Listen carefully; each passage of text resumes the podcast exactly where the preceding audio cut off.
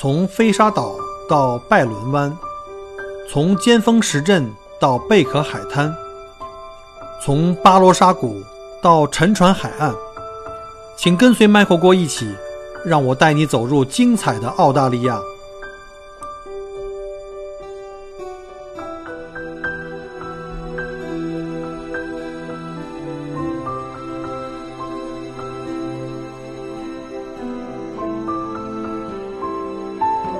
各位听友，大家好，欢迎再次收听麦克郭聊澳洲。今天呢是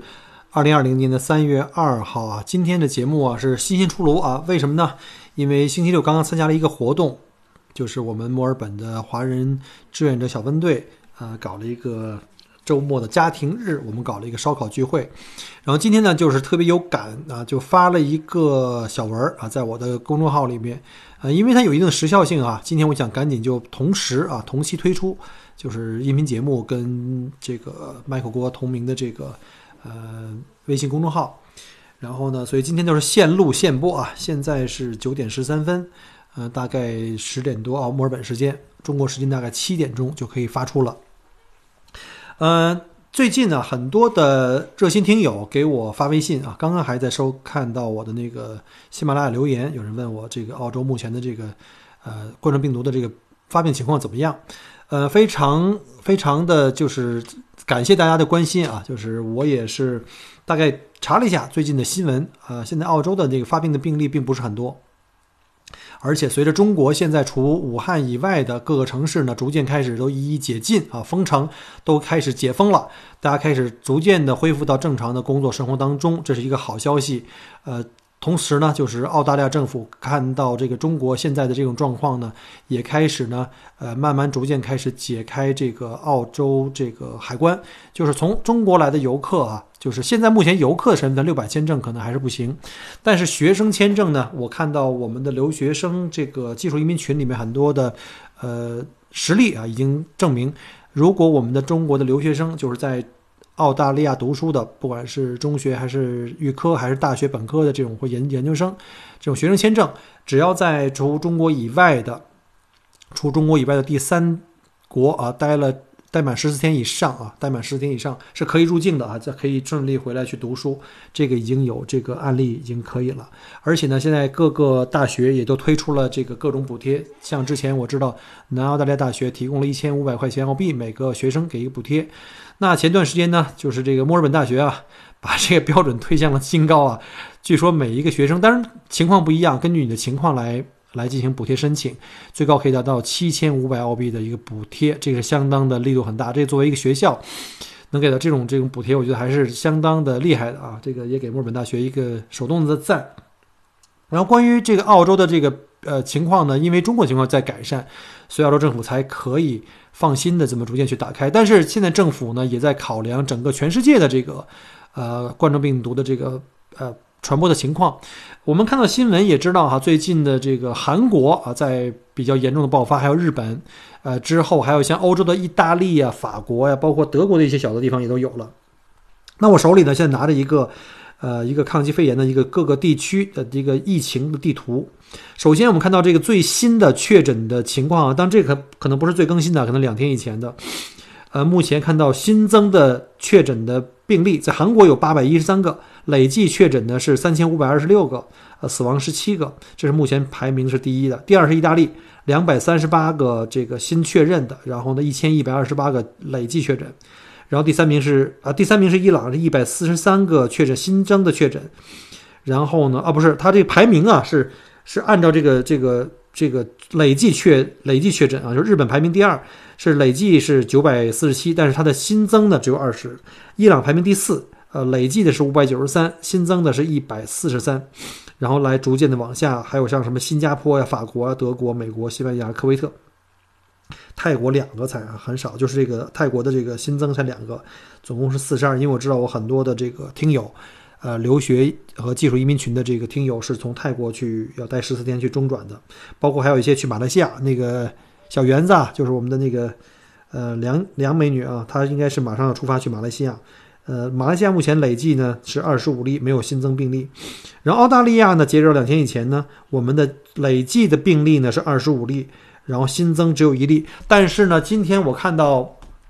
本地的这个新闻讲说，在澳大利亚呢又发现了两例的这个新的呃引入的病例，就是人传人的一个这个这个引入的病例，都是来自于伊朗啊。所以呢，大家可能知道哈，从昨天吧，呃，应该就是澳大利亚已经正式啊，前天澳大利亚已经正式呃开始对伊朗游客封关，就是现在就是除了伊朗本地就跟中国情况一样啊，除了伊朗生活的澳大利亚的永居或者是公民，可以还可以自由返回到澳大利亚，但是要进行一个十四天的隔离。然后除此以外呢，其他的旅游签证、工作签证都暂时都不允许入境澳大利亚，因为现在的呃伊朗的情况比较严重哈。大家可能曾在国内的新闻也都看到了，新增病例发展的特别的迅速。这样呢，也是确实是对这个国民的一个保护。这个对这点来看的话呢，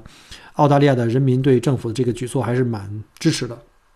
你想，就连我们的这个号称世外桃源的塔斯马尼亚岛，昨天已经发生了第一例这个被确诊的病例，也是呃，据说是从伊朗呃刚刚回来的一个伊朗籍的游客，就是就是在去伊朗去旅行的一个澳洲的一个啊这个这个呃出去的一个游客。那也就是说，现在这个情况还是不容乐观的。所以在前两天呢，澳大利亚政府呢，也都颁布了一些新闻，就是呃，跟大家公告了全世界的这个疫情的发布的情况。然后呢，同时呢，非常谨慎的提醒这个澳大利亚的这个居民们要注意，呃，尽量少去进行这个大型大规模集会啊。然后呢，要尽量去注意这个做好这个隔离啊，或者是这个清洁。呃，个人卫生各方面的这个保护吧。然后同时呢，政府也发布了一个通知，就是也建议哈，就是卫生相关的这个卫生的这个官员也建议大家能够适当的储存一部分粮食，不是怕将来粮食不够，而是怕一旦发生这个隔离的情况呢，你们会措手不及啊，临时去买东西会造成恐慌。所以说提前可以做一些准备，这也是小郭为什么。呃，星期五一早啊，就上个星期五一早就去这个 Costco 买东西，哇，进去以后才发现，这个新闻的作用真的很大。这个不光是华裔啊，因为我们中国人已经经历了这个前一个月在中国的这种情况，我们的新闻看的最多嘛，所以不光是华裔去的多，呃，当地的白人、当地这些我们叫西人吧，就本地人，除华裔以外的其他的族裔也都开始了加入到这个囤货大军。我早上十点到的这个 Costco 已经都完全都。就是那个收银台都已经全部都开放的前提下，每一条这个结账的队伍都要排大概六七十米，甚至更长，非常恐怖。这个就好像 Boxing Day 啊，就是我们所谓的这个这个圣诞节大采购那个的盛况哈。我在 Costco 从来，或者说我在澳洲这么多年，十年，从来没有碰到过这种情况。好了，这就是先跟大家来介绍一下目前澳大利亚的这个疫情的情况以及官方的一些。通知吧，和民众的一些反应，来给大家说一下。然后呢，今天这期节目因为是比较仓促哈，这个节目刚刚写完稿就赶紧要去录制，然后马上就要发表出来。所以呢，如果有这个还不太顺口的地方，大家就多那个担待了哈。这个二零二零年的这个二月二十九号啊，我们知道这是四年一天啊，四年一天。这个有几个朋友也是这个二月二十九号这个生日，祝所有的二十九二十九号。过生日的这个听友们啊，祝你们生日快乐啊！顺便补一句，那天正好是星期六，墨尔本天气非常舒服，不冷不热的天气晴朗，呃，着实是让人心旷神怡。本来这天是想安排全家人出去这个野，就是野游的，就是去野餐啊，去公园。结果因为今天呢，很荣幸的同时也被邀请了参加去参加我们这个墨尔本呃爱心志愿者的一个家庭日，我们也叫这个。呃，公园烧烤 party 吧，我们要去这个参加这个烧烤 party，然后这是一个非常值得被记住的一天。不仅仅它是因为每四年才有一次，而是我们这些参与者都是我们属于我们爱心啊墨尔本爱心送菜小分队的这个成员及家属们。这是最近小郭从二月一号失业以来哈，呃，在进入到我生活里占据了我生活里很大一部分这个时间和注意力的一个华人小组织啊。呃，自从这个新型冠状病毒啊，在南半球的墨尔本啊，这个出现以来呢，呃，我们在墨尔本也催生了这个小小的这个组织。呃，起初的原因非常简单哈，就是因为当时从中国大陆呢返回到墨尔本的同胞，有很多人当时因为从就是从中国来，当时中国已经情况比较紧张了，从二月初吧就开始，一月底的时候。然后呢，其实有很多当地同胞也会很担心，就是我们的华人同胞回来以后会不会就是到处去还去访走走亲访友啊？这种情况也发生过。呃，就因为有人刚来发生过，然后转紧紧接着就被发现有这个验证这个是呃冠状病毒或者是有感冒发烧的这种迹象，所以呢，医生呢就开始往回倒着倒。就因为这个，有的那个餐馆他回来以后马上就约了朋友去吃饭，那个餐馆都被迫关门两两星期。幸好这个人好像最后检查也没什么问题吧。或者说他可能是开了个玩笑，结果这个玩笑搞得那个老板很惨啊，两个星期没有开门，所以大家一定要注意。所以大部分返回到墨尔本同胞呢，因为他们也坐着飞机过来，有各种的交叉感染的可能性，他们都非常的自觉自愿的在家里呢自我进行居家隔离。其实，在这个问题上的话，我再次的感谢一下曾经在呃那段时间从大陆中国大陆返回到墨尔本的这些同胞，或者是返回到澳洲其他的城市的同胞。大家如果在家里的自愿隔离了十四天的这些同胞，我非常感谢你们，因为真你们才是真正最有担当的一部分人。你们给社区、给整个澳洲社会呢，就减小了很多这方面的压力那，尤其是会对周围的邻居会造成这个压力。他们主动自己把自己隔离在家里，你想十四天呀，那是那不是说我们想一天二十四小时而已，那是十四天。还好还有现在还有互联网、有电话、有各种沟通的工具。但是就对这帮人呢，生活采买啊，生活这个出门买采购呢，就形成了一个很大的问题。于是呢，最开始有一些可能刚刚最早回来的人，可能会，呃，就表达了自己想在家里隔离。但是呢，像周围的这些邻居群里的朋友，因为我们在这边的华人都会都都有自己的这个邻居群呢，向朋友们求助。呃，当时我的好朋友呢，就是大家也都听过哈，就是啊，之前我采访过他，我应该是我第一个采访的嘉宾吧。就是现在也是网红的这个 Jason 杨，是我们墨尔本的这个群的群主。他呢就在他们群里就看到了这些求助信息，他是个非常心细的人，他就立刻萌生了这种说：“哎，我们帮你去买东西哈，你不要自己跑出来去瞎跑，可能会造成很多这种，呃，更多的这种这种呃威胁。”所以他就没有萌生了说我们去帮他买东西，或者说组织更多的这些在墨尔本没有出过境、没有回过国的这些呃华裔同胞来帮这些受助的同胞来进行送菜的一个组织。所以他呢，原则上讲他是这个组织的最初的发起人。他后来又又跟了几个其他的热心的这个呃这个志愿者，像什么金兔啊，像什么这个 Tina 呀，还有像什么这个很多很多的这个呃这个发起人了，我也。后来受到感召哈，因为当时还在大洋路带团，后来看到这个送菜小分队成立以后，开始向周围的这个邻居开始送菜，我觉得特别好这个行动。然后呢，我就跟他们讲，我说我可能我预计我二月份就没有团了，因为很可能就要封封关啊。我当时已经预计到了，结果还是不幸严重啊。不过呢，这个不幸也变成了有幸，就是我有幸加入这个组织，然后给这些呃受助者哈，就是在这里就是自我封闭。呃，采买不可能这个自己完成的一些做这个支持，然后呢，但是这个成功采买呢，不是一家两家的问题，可能有很多人，当时有很多这个过年在国内过完春节的人返回到墨尔本都会有这样的问题，所以呢，我们这个自愿隔离的这帮同胞们，为了我们的社区的安全做了自我自我牺牲，所以呢，我们就一定要我们在墨尔本当地的同胞们一定要想办法去帮他们，所以我们就开始组织起来，把很多有这种。想法的这个志同道合的这个同胞们、邻居们组织在一起，我们开始逐渐开始建一个群，然后呢，专门为这些自觉隔离在家的这些同胞们提供帮助。有的时候呢，一个不经意的小举动呢，就可以聚集起很大的力量，这个是超出你的这个预料之外。爱心传播的速度远远超过了这个病毒的速度啊！就这样呢，这爱心送菜小分队的志愿者呢，就很快就聚拢了，大概有当时我记得第一个群有一下子就有一百六十多人。他们建立了这个呃自己的这个互助群，虽然是自发的一个松散组织，但是大家很快就开始自己有序的进行分工啊，有人专门去送菜啊，有的人呢就是在群里当调度员，负责啊从别的地方找到就知道谁是刚回来的这个受助者，拉到我们群里来，然后并且呢去派根据这个各个区他知道谁是这个志呃志愿爱心志愿者呢，我们可以去派一对一的这种呃送菜服务。呃，当时我们好像后来统计了一下哈，因为不完全统计，爱心送菜的范围当时已经覆盖了整个墨尔本呃周围的这个生活区。虽然北区跟西区是比较弱，人比较少嘛，我们华人可能相对少一些，但是最后还是逐渐的开始有一些呃覆盖。啊，截止到两月底啊，这是不完全统计，服务的家庭我们自己统计数量已经超过一千三百户。但是呢，这里因为志愿者太多，有的这个这个志愿者他可能一次向一个家庭提供服务以后，他之后呢又私下去拿微信，就因为有有微信联络嘛，就可能就反复的就这么又。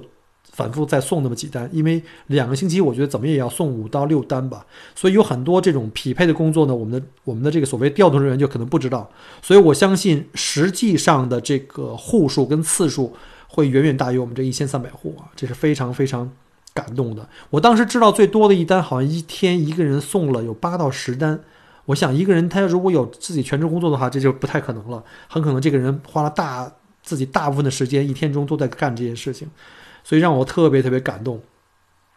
然后呢，志愿爱心志愿者越来越多，因为这个凝聚的作用，我觉得特别特别的好。往往在大灾大难面前的时候呢，中国人表现这种这种凝聚力是非常非常惊人的。呃，同时呢，有很多受助同胞啊，在满足了这个十四天的这个隔离解除以后呢，他们因为受到了这种感动啊，因为天天有人，甚至有时候不同的人给他送东西，他从来没有见过面，因为我们送菜是不允许接触的，就是只能微信接触呃。微信那个沟沟通，然后买完菜送到他家门口的时候呢，把发票放在里面，然后两个人通过微信，他可能帮他转一个什么人民币转款啊，来付这个款。就很多人都不知道对方长什么样子啊，中间也发生了很多特别有爱的小故事，有的那个。那个受助者特别想出来感谢一下，但是又不能握手，又不能当面致谢，或者是甚至是拥抱，就只好呢离得老远，在屋子里拍张照片啊，就拍了那张，呃，有一个我们的这个网红的一个汤姆哥哈，他第一天刚加入这个小组织，就接了一单特别远，没有人，当时附近没有这个志愿者的一个团队，当然他们家住的很远，他们家住的北区，跑到东南区的海边。啊，单程就五十多公里啊，最后就 变成了这个，我们就管他叫背影哥啊。当时他有一张照片，是因为那个受助者特别感动，就隔着窗户把他放下这个菜转身走的一个动作给拍下来啊，就看了一个他的背影，所以他一下子就就成为我们的这个这个新闻采访的对象，成为一个网红哥了。好，喝口水啊。而且呢，就是这个志愿者越来越多，再加上很多这个受助的同胞呢，逐渐。解除隔离，又主动加入到我们这些革命队伍当中啊，成为了新的志愿者。而且随着这个中澳两地航班的锐减，我们知道现在这个禁航以来，很多的航班都取消了，然后呢，两岸的通航越来越少。但是同一方面，我们的志愿者团队呢却越来越壮大，互助群里面天天甚至要上展上演这个爱心抢单，就是有的时候。需要送菜的人并不多，但是有很多人在群里那守候着，哪有出现一个需要救助的人，马上过去抢，冲过去抢，甚至呢，最后都已经不完全分区了，有的很很多人就跨区去抢单，这个场面特别感动人。然后呢，就算我这个当过几天调度，然后呢，我费尽了九牛二虎之力啊，走了点后门才抢到了三单啊，还包括我走后门的那单。那你可能会问，那现在澳洲政府既然已经都禁止中国游客、中国籍的游客进入？入境都已经好几个十四天了，你们这组织很快就没事儿了吧？因为都慢慢就没什么人来了。其实呢，就是我们从呃封关以后啊，到这个呃，根据这个澳洲产这个记录，呃，从中国返回到澳大利亚的这个就是中国籍的，包括像绿卡或者的公民，有大概三万人，所以这个量还是蛮大。当然不是全部都在墨尔本啊，可能在全澳大利亚。呃。虽然这个到我们群里呢，因为我们在除了我们这个小分队之外，还有一些其他组织也在做同样的事情，包括各个呃区的华人邻居群，也都在就近发光发热，在给自己的同胞们在送菜，或有一些有亲友在澳洲的哈，我们不可能接下来所有的客人，就是所有的这个呃受助者，而且呢，现在就是呃，虽然目前的受助人数在逐渐减少，因为大部分人在脱离这个隔离期。呃，但是他们这些小部分人还仍然需要我们的帮助。再有呢，就是现在澳洲政府呢也正在有计划的开放。之前我讲过了，开放就是中国赴澳留学生啊，就在第三国滞留十四天以上的这个开始返澳去开学。所以我相信我们这个爱心小分队仍然任重道远，我们仍然是相对于这个马上返程的这个大军来讲的话，可能还是这个人手不够。这个周末呢，我们小分队在这个公园去搞了一个 Family Day，我们搞了一个家庭聚会日呢。呃，并不仅仅是就是为了庆祝一下，呃，我们现在胜利完成任务，大家可以这个各自回归到原本的生活了，这个是不太现实的。呃，说实话呢，我们这些伙伴儿啊，是因为爱心聚在一起，呃，好像在过去的一段时间，两个月的时间里面，已经逐渐开始变成了各自生活中的一部分。呃，在每天在群里打打招呼啊，每天在在群里去找单子，已经成为了一种惯性。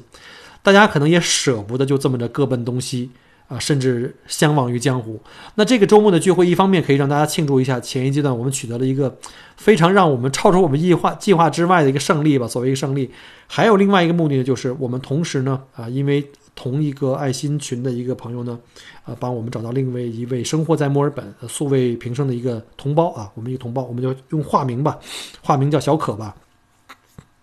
他因为患有重疾。啊，身身体非常的就是病得非常重，无法照料家里的老人跟儿童，所以呢，爱心志愿者团队们在这个群里面了解到这种情况以后呢，我们除了第一时间哈非常同情他的遭遇和家人目前的处境，呃，大家几乎都一致的想到了同一个问题，就是我们都认为我们有必要为这家为他去做点什么，可以让更多的关爱照进他的生活。随即呢，我们的小分队就马上开始了行动。把他和他的全家作为我们现在目前定点帮助的对象，并且安排专人志愿者负责给他及家人提供各种服务，包括像有人负责专门接送他往返医院进行治疗啊，像我们的总调度金兔姐啊，还有像这个，还有像这个李女士啊、李香啊，还有像这个 Cindy，呃，另外还有就是我们的那个小燕子啊，很多人都在。为大家在帮他做了很多这种接送的工作，呃，包括安排专人负责，呃，给他和他的家人提供帮助，呃，接送小孩儿，甚至陪老人去买菜、聊天啊，接送孩子这样的。今天呢，我们要借着这个聚会呢，也把这个这家人呢一家老小接出来，跟大家一起到公园去散心，参加我们的这个家庭日烧烤聚会，希望呢能让他们在这个大家这个热闹的氛围里面呢换换心情啊，度过一个。呃，愉快的周末，而我呢，也终于又有机会又抢了一个所谓的单子吧，让可以让自己尽一点微薄之力啊。我接到的任务很简单啊，就是，呃，但是也很有意义，对吧？就是周六呢，去他们家去接送他们到往返这个公园，因为小郭是做旅游的嘛，对吧？呃，比较大的车子还是有的啊。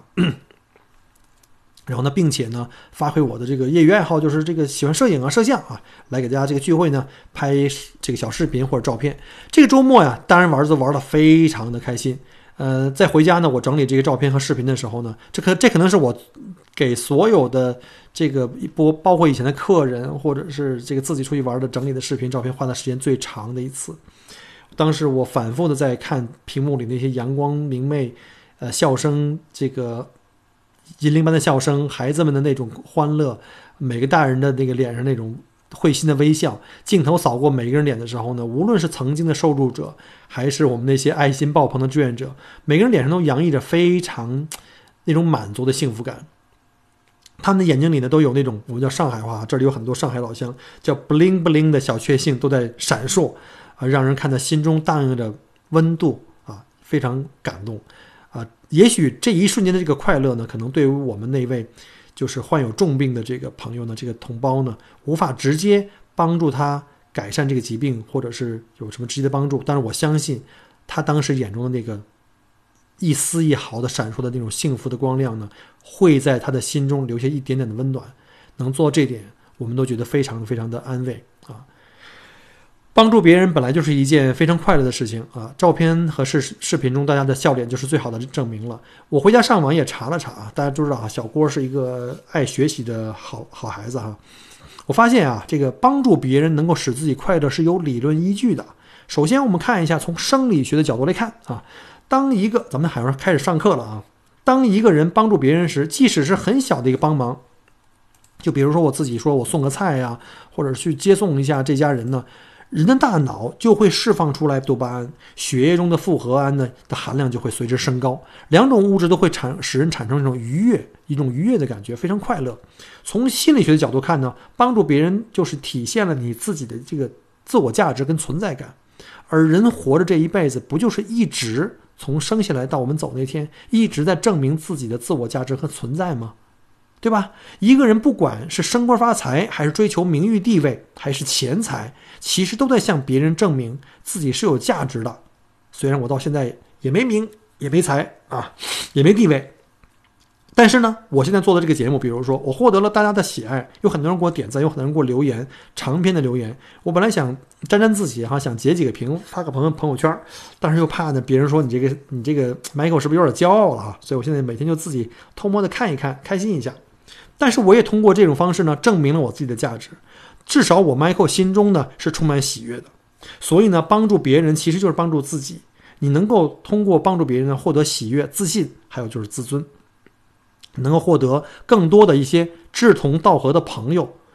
可以归属在这个小群体里面，你会觉得很幸福啊！虽然我们也看清世事的这个叫我们所谓的世态炎凉、人情冷暖，但是呢，我们既然看清了这方面冷的东西、负面的东西，我们也会看到人性中的光辉，并心存感激。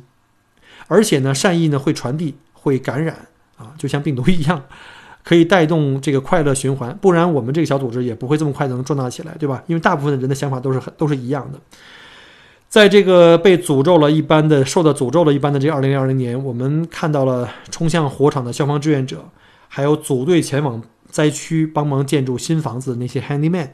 还有那些踊跃捐款的你我他。我们看到了为病情、为这个病毒疫情啊义无反顾的。冲向武汉最前线的那些最美逆行者，就是那些白衣天使，还有全世界各地心急如焚的华人们的捐款捐物者啊！有句话叫 “Life is hard, but life is also beautiful”。越是在艰难的时刻，你越是可以发现中就是人性中的这个光辉。随着疫情逐渐的缓解，直至消除呢，我们的爱心小分队呢是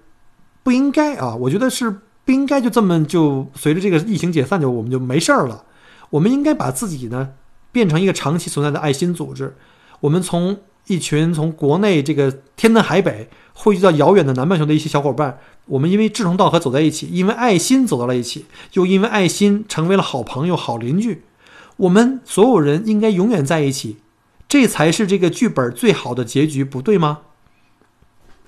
出门在外靠朋友。身在异国的我们呢，更应该值得相互依靠和帮助的伙伴。我们应该在一起呢，